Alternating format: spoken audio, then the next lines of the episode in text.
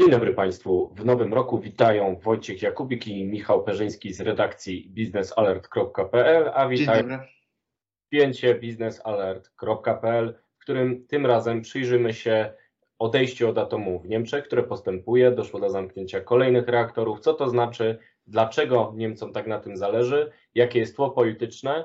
I gdzie w tym wszystkim jest y, też interes Polski. Zapraszamy. A zatem zacznijmy od stanu faktycznego. Michał, e, wiemy, że w ostatnim czasie zostały zamknięte kolejne trzy reaktory w Niemczech. Dlaczego? O co chodzi? Dlaczego Niemcy nie chcą atomu?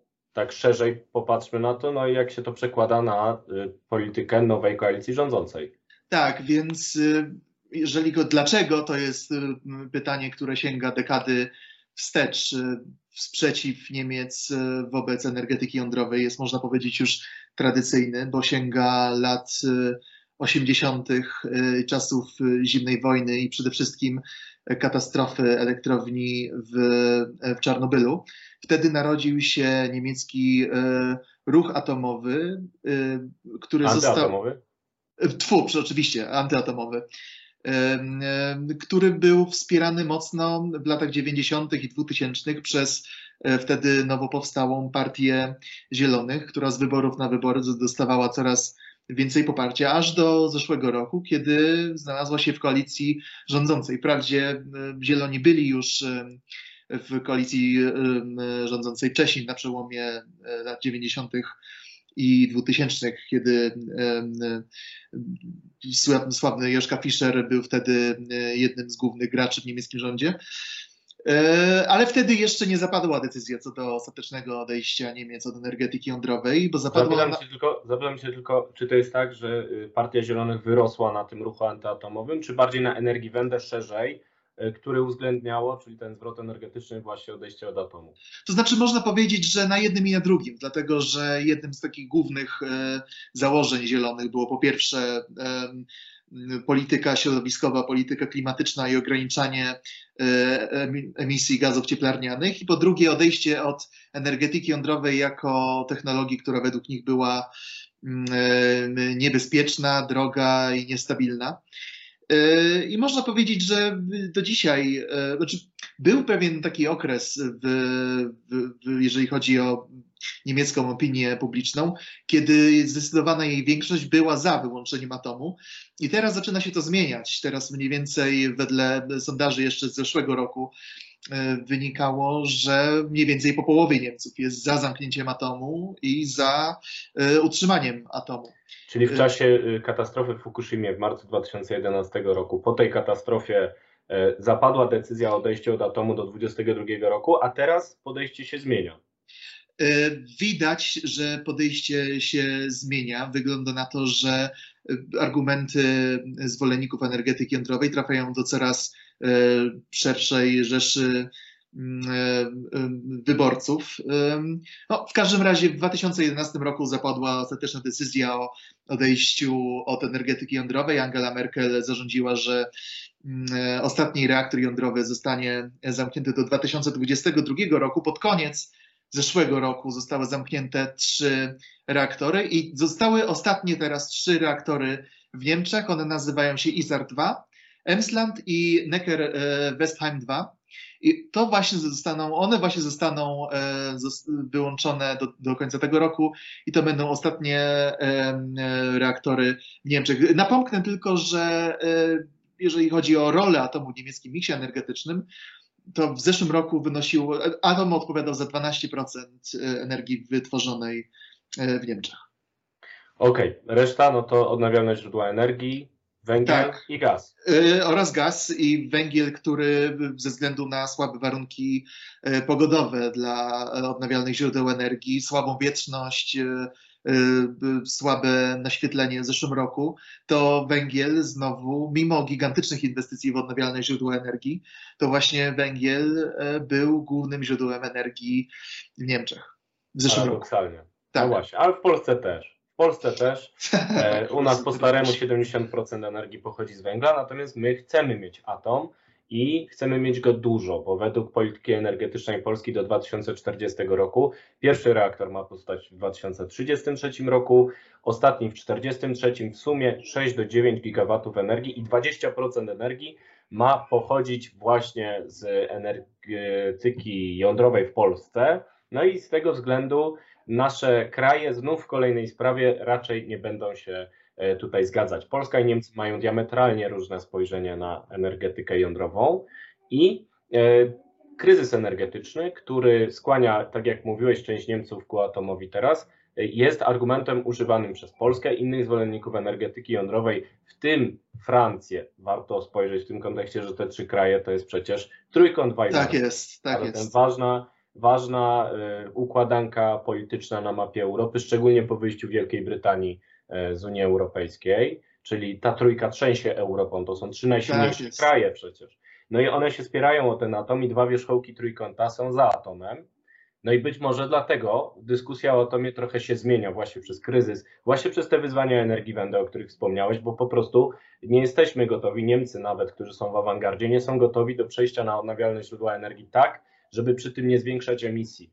Bo niestety emisja rośnie przez to, że OZE trzeba zabezpieczać cały czas paliwami kopalnymi, jeżeli wyłączamy jednocześnie atom. No i to jest wielka tak zagadka, jeden z głównych tematów debaty. E, Michał codziennie o tym pisze w przeglądach prasy niemieckiej. E, mamy dużo artykułów, Aleksandra Fedorska też publikowała coś na ten temat i będziemy publikować dalej.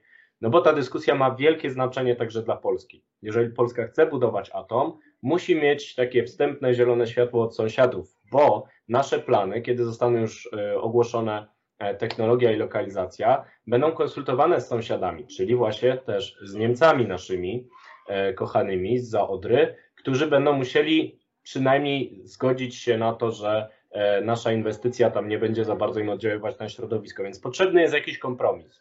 Potrzebny jest kompromis i ciekawe, otwartą kwestią jest to, jak będzie on wyglądać, bo mamy nowy niemiecki rząd na, i dwoje współprzewodniczących Zielonych, e, Annalena Baerbock i Robert Habeck zajmują, e, można powiedzieć, dwa takie kluczowe stanowiska, jeżeli chodzi o zachowania Niemiec e, nie tylko w, w, w sferze wewnętrznej, jeżeli chodzi o transformację energetyczną, ale też zewnętrznej, bo Annalena Baerbock jako minister spraw zagranicznych mówiła jeszcze przed swoją nominacją, że swoją rolę jako, jako szefowej niemieckiej dyplomacji widzi w ten sposób, żeby promować niemieckie rozwiązania w polityce energetycznej również na arenie międzynarodowej, więc I można pojechała się... do Maroka i tam od razu święciła triumfy. Więc można się spodziewać, że, że promowanie um, pozycji jakichś antyatomowych na arenie międzynarodowej przez Niemcy będzie kontynuowane za tej kadencji e, Bundestagu. Właśnie, bo warto przypomnieć wypowiedź byłej minister środowiska Sveni Schulze jeszcze z, SPD, jeszcze z poprzedniej koalicji, no ale SPD jest w nowej koalicji także, e, że Niemcy będą promować denuklearyzację Europy. A zatem no widać, że tutaj e, na razie nie odpuszczają, z tym zastrzeżeniem, że mogą też dążyć do jakiegoś kompromisu, czego dowodem może być dyskusja o taksonomii, o której jest świetny tekst e, Michała i liczne inne materiały, które e, opisują, w jaki sposób państwa europejskie zmierzają do podjęcia decyzji o tym, które inwestycje w energetyce są zrównoważone, a które nie. Komisja Europejska zaproponowała, żeby atom został uznany za źródło zrównoważone, służące transformacji energetycznej, czyli mógł być finansowany przez banki i to znowu jest bardzo ważne dla Polski, bo bez tego nie będzie zgody komisji na przykład na nasz model finansowania atomu, a bez tego nie zbudujemy sobie tych wszystkich reaktorów, które chcemy. I takim sygnałem, że Niemcy mogli faktycznie ustąpić, że ta propozycja komisji nie upadnie i w końcu dostanie wsparcie z Berlina, jest sygnał z innego antynuklearnego państwa opowiadającego się za denuklearyzacją, czyli z Austrii. Austriacy z jakiegoś powodu zagrozili, że jeśli przejdzie ta taksonomia z atomem w środku, to oni skierują sprawę do Trybunału Sprawiedliwości